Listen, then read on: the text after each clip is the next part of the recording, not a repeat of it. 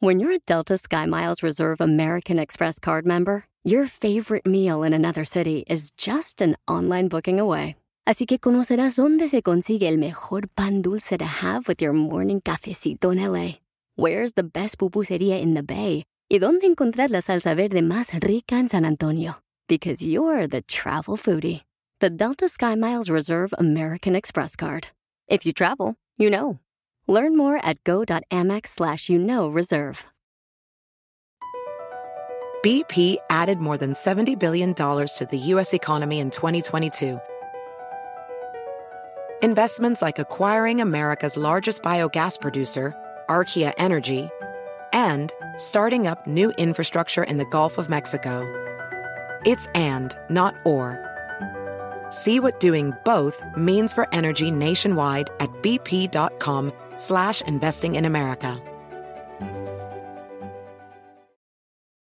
Ellas destapan tu alma, tus problemas y todo lo que tú no quieres hablar, lo que nadie habla. Hola, yo soy Lupe desde San José, pero de corazón tejano. Hola, ¿qué tal? Yo soy Palmira Pérez, los saludo desde Los Ángeles. Hola, yo soy Maritza desde Fort Worth, Texas. Esto es Mujeres Destapadas.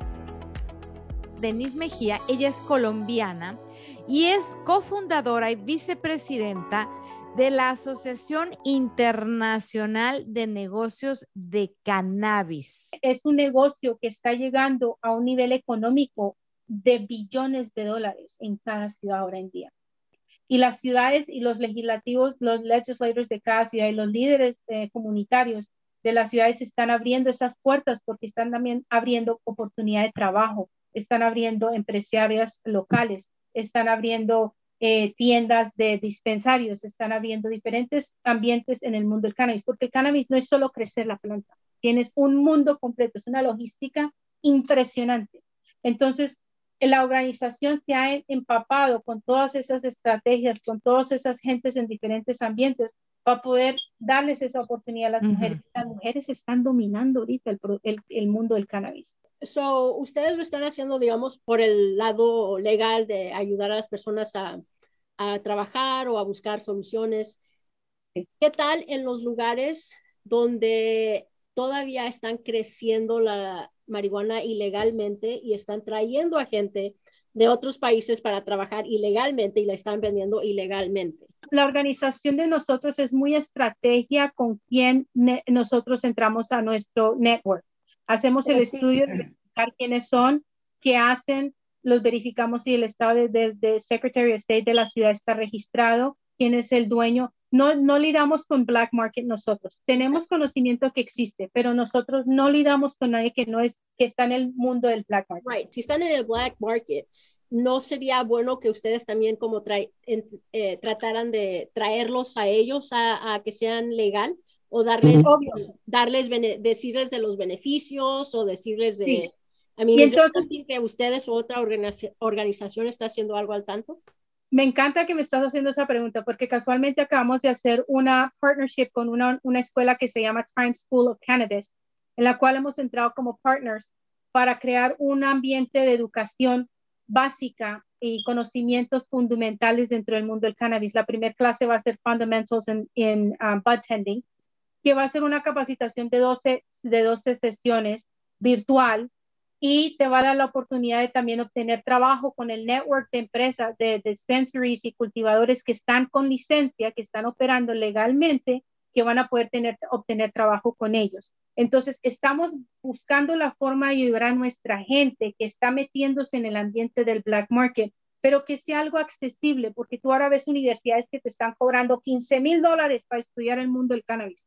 No, nosotros hemos creado una plataforma donde estamos cortando cada sección en, formas razonables. La primera clase va a ser bartending and fundamentals. La planta cuando, se está, cuando ya está lista para que la, la, le hagan el trimming, la emparejen y la corten y la pongan en el tamaño necesario para poderlo vender, porque tiene, cada cosa tiene un, un medida, una medida particular. Entonces, se les entrena cómo, cómo tratar la planta, cómo cómo emparejar la planta, cómo oh, cortar oh. la planta, cómo empaquetar la planta. Entonces, todo eso es un proceso ahora en día se ve mucha gente trabajando el black market, pero abusan de ellos como abusan de los farmers. Les van a pagar nada porque no tienen conocimiento y tienen que pagar por entrenarlos y la gente pues no está dispuesta a hacerlo, pero nosotros estamos dando un programa donde los estamos certificando, van a recibir una certificación, van a tener conocimiento básico y van a tener acceso al, directorio de, de, de dispensaries y de cultivadores y de laboratorios que están buscando personal. Entonces, nosotros hemos abierto una plataforma educativa con el propósito de ubicarles la oportunidad de trabajo pero haciéndolo todo legal. Denis, ustedes como corporación, obviamente, ¿reciben fondos del gobierno? Nosotros somos, nosotros somos un non-profit. En este momento no estamos recibiendo, sino todo por medio de membership. Como non-profit, tiene que ser todo por medio de, de membresía, donación o sponsorship.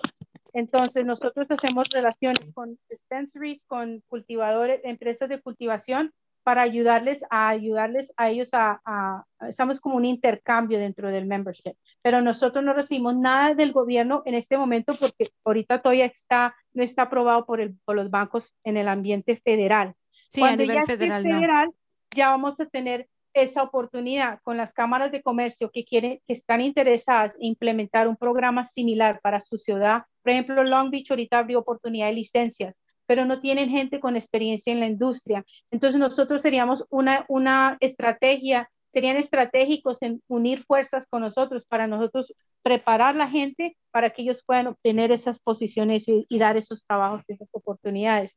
Pero en este momento, como te digo, mientras que el ambiente federal no apruebe los bancos y ya están en proceso, porque eso ya, ya está que se va a dar y se va a dar por, razones obvias, el mundo farmacéutico ya está interesado perdón, interesado en entrar a la industria del cannabis. Y pues tú sabes que ellos son los que dominan las campañas, los legisladores en mucho, en mucho aspecto, pues van a hacerse forzados a tener que pasar el, el, las leyes federales en, en, los bancos para poder tener eso. Ya teniendo eso, pues ya vamos a tener más, más fondo, más acceso a más fondos federales y estatales. Continuando con el tema de black market, si los beneficios de la marihuana legal son tantos y tanto dinero, ¿por qué crees tú que los, de, los cultivadores eh, en el mercado negro no quieren eh, venirse a este lado legal?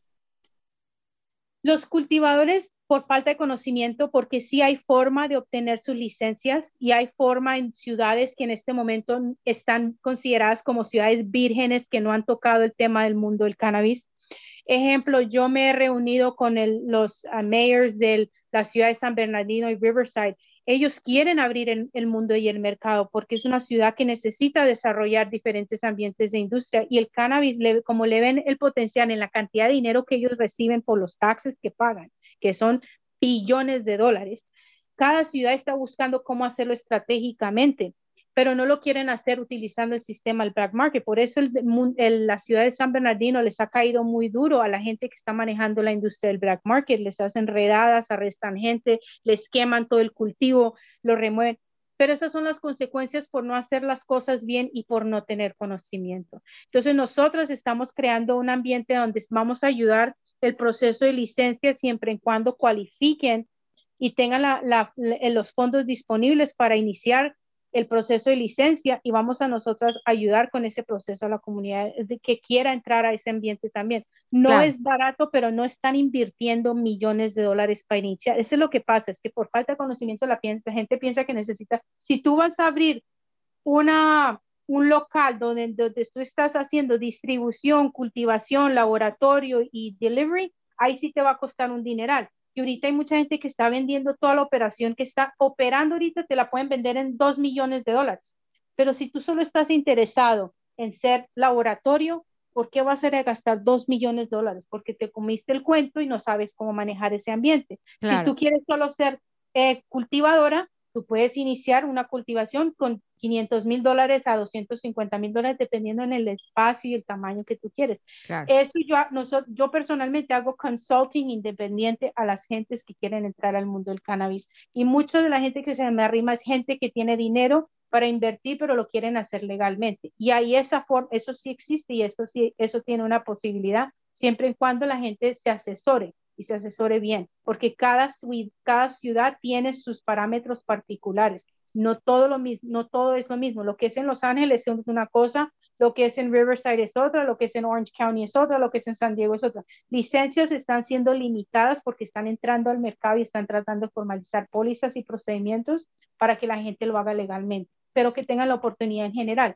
Claro, ahora yo quiero, yo quiero ahora presentarte a Maritza. Quiero que ella hable porque ella es madre de familia, madre de jovencitos adolescentes. Me encantaría saber cuál es su punto de vista de todo esto que se está haciendo, que a lo mejor tú ni siquiera sabías que se estaba haciendo, Maritza. No, no, este, el, con, con, mucho respeto para, para, la señora que nos está explicando esta, este movimiento y las compañías que están este, haciéndose ricas en sí, vendiendo esta, esta marihuana. Eh, me gustaría saber que, qué parte de eso, como, bueno, yo en comparación, las compañías de tabaco, las compañías de alcohol, tienen sus programas para educar la comunidad de los riesgos también, aparte de los beneficios, ¿no? Entonces, yo no oigo de ti nada de que estamos invirtiendo este 500 mil dólares, estamos invirtiendo un millón de dólares para educar los niños, para educar las escuelas de que ok, en cuanto a esto, esto, esto es legal porque lo estamos haciendo legal, están los políticos involucrados, nos estamos haciendo ricos este, vendiendo este, este veneno, pero acá no, no estamos este, apoyando a que se limpie eh, la marihuana del, mercado negro. Entonces, ¿qué parte, cuánto porcentaje de sus ganancias de estos políticos le están metiendo para atrás a la comunidad para limpiar la comunidad? Ese es un tema en el cual, que te digo, un tema que yo soy muy, estoy muy pendiente a nivel legislativo. ¿Por qué? Los legisladores se preocupan mucho por tener campañas y reunir dinero, pero no distribuir el dinero Exactamente, a la es muy político. Esto es un movimiento muy político. Los ricos se están haciendo ricos, los pobres se están haciendo pobres, porque de todos modos, si no pueden invertir su dinero en tu compañía para ser estas personas ricas, se van a ir, la persona normal, la persona, este, tu vecino va a ir a comprar en el mercado negro. ¿Por qué? Porque a lo mejor le va a costar 20 dólares y, no va a querer gastar 500 dólares para invertir en este programa y que luego el segundo paso y que el tercer paso. No, es un problema. Y es, lo están, están engañando a las personas con un movimiento político, porque tienen su agenda de, ser, de hacerse ricos. O sea, veneno es veneno, ¿ok? El alcohol, el tabaco, la marihuana, este, drogas que se construyen, ¿ok? Veneno es veneno. Están envenenando de todos modos a nuestros hijos. Entonces, no, yo nunca voy a estar de acuerdo yo siempre voy a alegar de que aunque usted esté muy, este, muy informada y que quiera hacer este, el papel de que es, es, es, educada y que quiere educar en la comunidad, veneno es veneno. Yo entiendo tu punto y respeto tu punto a todo nivel. Y lo respeto porque tú estás viendo la necesidad y la falta de apoyo a nivel liderazgo comunitario local, porque de ahí es donde empieza el ejemplo. Pero el ejemplo primordial para mí empieza en el hogar. Como sea, tú puedes tener todo el poder que quieras, todo el bien, pero si tu hogar no tiene ese conocimiento, ese entendimiento, esa comunicación, esa conversación, por muy difícil que sea, hay que tenerla con nuestros hijos porque el mundo está pasando por muchas etapas muy particulares. El mundo del cannabis tiene su pro y su con y en, y en medio de todo esto está la política. Entonces, líderes como nosotros estamos tratando de hacer lo que más podemos para crear un ambiente de educación, foros para que la comunidad se integre, se asesore, eh, tengan conocimiento, únanse a su comunidad, porque nada pasa con una persona, nada pasa con una, eso, eso se necesita todo un village, como decimos, para que las pero, Ah, pero también sí, nosotros somos el village, pero ustedes son las, ustedes son las, las cabezas grandes.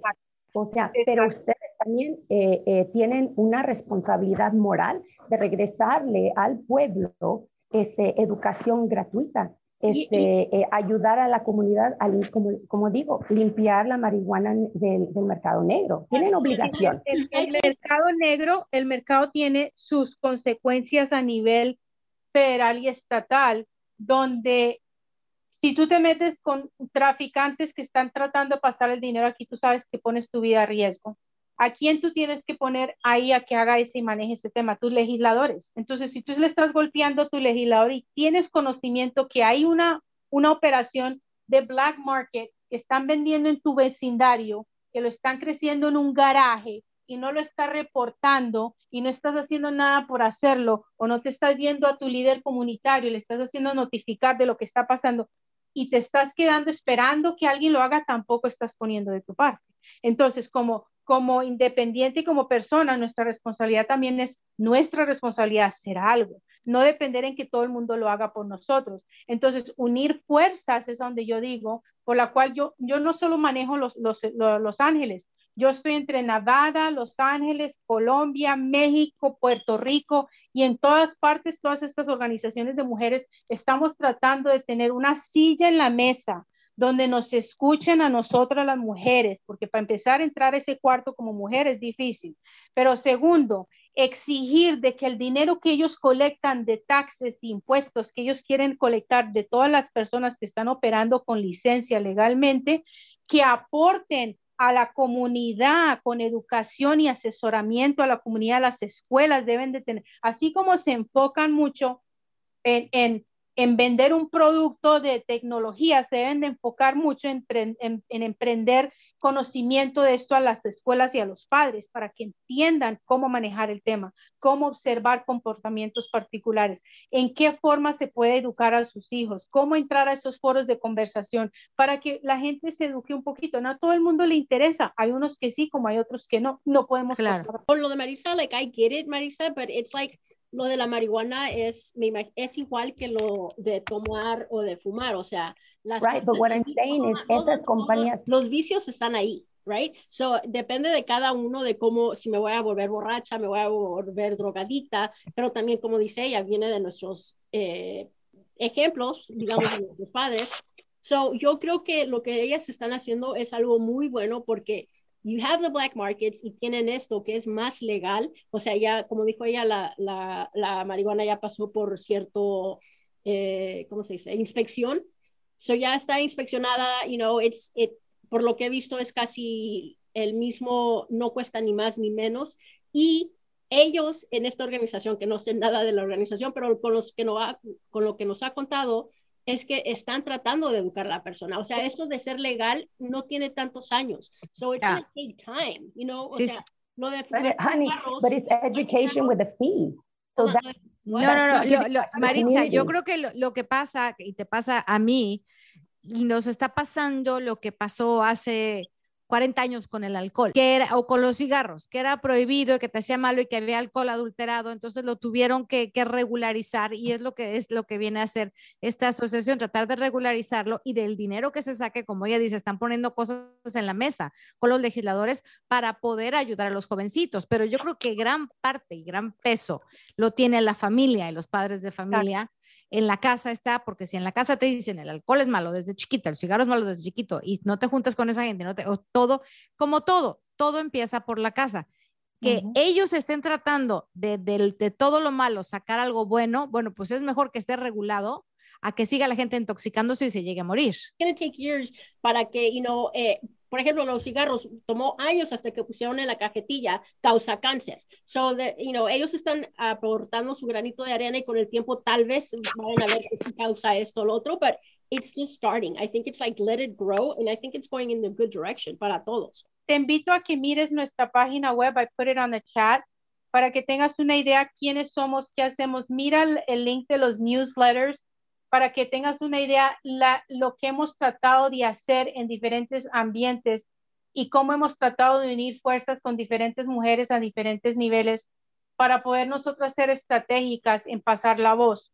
La gente ya se está viendo más atraída a entender este y tener esta conversación en la casa. ¿Por qué? Porque ya prácticamente tú vas a ver un dispensario como un 7-Eleven en cada esquina disponible. Y yo sé, entiendo tu punto, entiendo tu punto. Y, sabes qué, qué es lo difícil que a veces nos sentamos al, a pensar de esa manera, pero cuando tú vives una experiencia donde tienes un hijo que sufre de epilepsia y cada ratito que lo miras está pasando por un, por un ataque de epilepsia, cada 15 minutos y lo ves sufrir pero ves que viene un producto aquí que no lo tiene dopado por 15 minutos y vuelve y tiene, porque eso es lo que hace la farmacéutica, y le daña otros órganos internos, pero de repente le das un poquito de CBD y los, y los, y los ataques epilépticos se bajan, se reducen al 99% y este niño empieza a tener una vida normal, tú no vas a empezar a creer que hay una posibilidad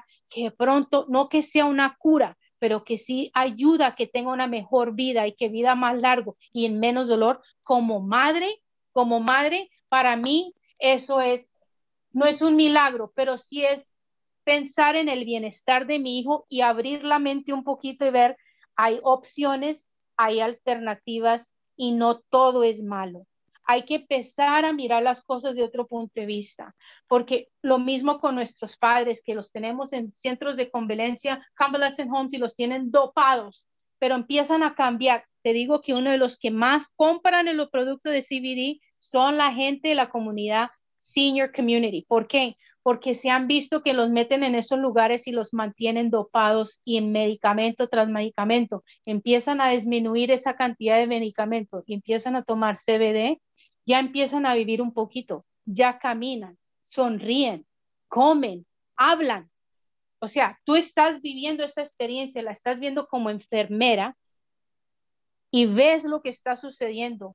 No puedes pensar que tienes que tener la mente tan cerrada porque mi mamá me dijo que es lo peor que hay porque mi hijo se dopó. No. ¿Por qué?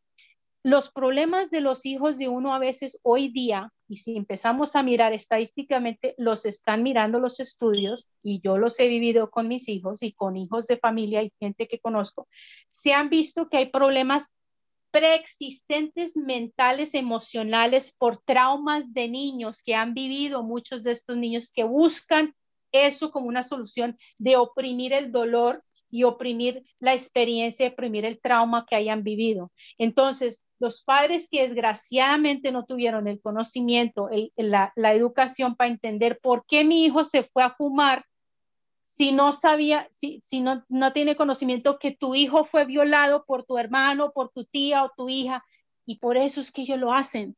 O sea, hay tantos traumas de niños, de abusos, de, violaciones, que hoy en día no se hablan porque nuestra, en nuestra etapa no éramos permitidos hablar de ese tema. Ese tema no se podía tocar. Entonces, ¿cómo lo lidábamos?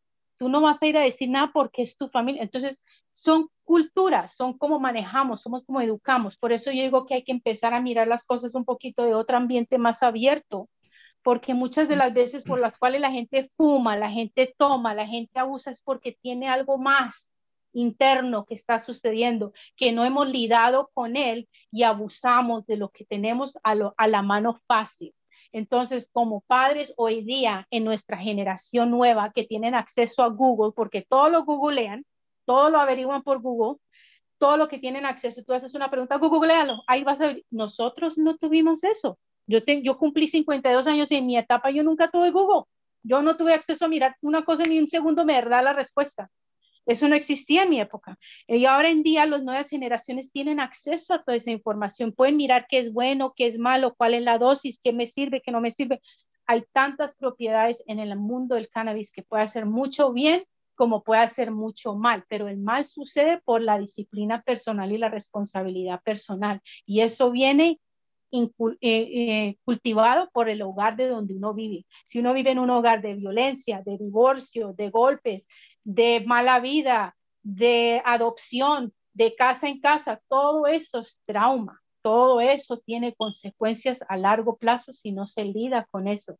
Y lo que los muchachos en esa época hacían, iban a fumar, iban a tomar, y eso existió el alcoholismo y eso existió eh, el cáncer, y por eso se crearon todas esas cosas. Y ahora viene el mundo del cannabis, que va a largo plazo resultar en la misma forma siempre en cuando nosotros tengamos estas conversaciones con nuestros hijos y nuestras familias y nos eduquemos. Wow, Denise. Denise, muchísimas gracias. Desgraciadamente se nos acaba el tiempo, pero tenemos que seguir hablando del tema. Es un tema muy interesante, es un tema que nos interesa mucho a las familias, a los latinos y sobre todo que es muy nuevo y estamos pasando, como lo dije, el comparativo como la época del alcohol también, ¿no? Eh, de que se le veía malo, pero también tiene su cosa buena, en fin. Entonces, ah, muchísimas gracias a Denise Mejía, cofundadora y vicepresidenta de la Asociación Internacional de Negocios de Mujeres de cannabis acá marihuana. Así que nosotros en el podcast vamos a poner ahí la dirección de su asociación por si la gente quiere saber más, quiere conocer más. Bueno, entren a su página, los conozcan y bueno, decidan, decidan qué hacer o de qué manera apoyarlos. Muchísimas gracias, Denise, por tu compañía. Con mucho gusto, Palmira, y a las mujeres también por muchas gracias por las preguntas, por la atención y que no sea la última vez que volvamos a tocar el tema. Dale, un abrazo. Bye. Pues, Gracias. Bye. Escuche Mujeres Destapadas en iHeartRadio, Apple Podcasts o en su lugar favorito. Across America, BP supports more than 275,000 jobs to keep energy flowing. Jobs like building grid-scale solar energy in Ohio and producing gas with fewer operational emissions in Texas. It's and, not or. See what doing both means for energy nationwide at bp.com slash investing in America. I'm Chris Hahn, the Aggressive Progressive. Check out a new episode of the Aggressive Progressive podcast every Tuesday. You know, the election is heating up just as the year is winding down. Stick with me. I'll tell you the truth as I see it. Download the Aggressive Progressive on Pandora or wherever you get your podcasts.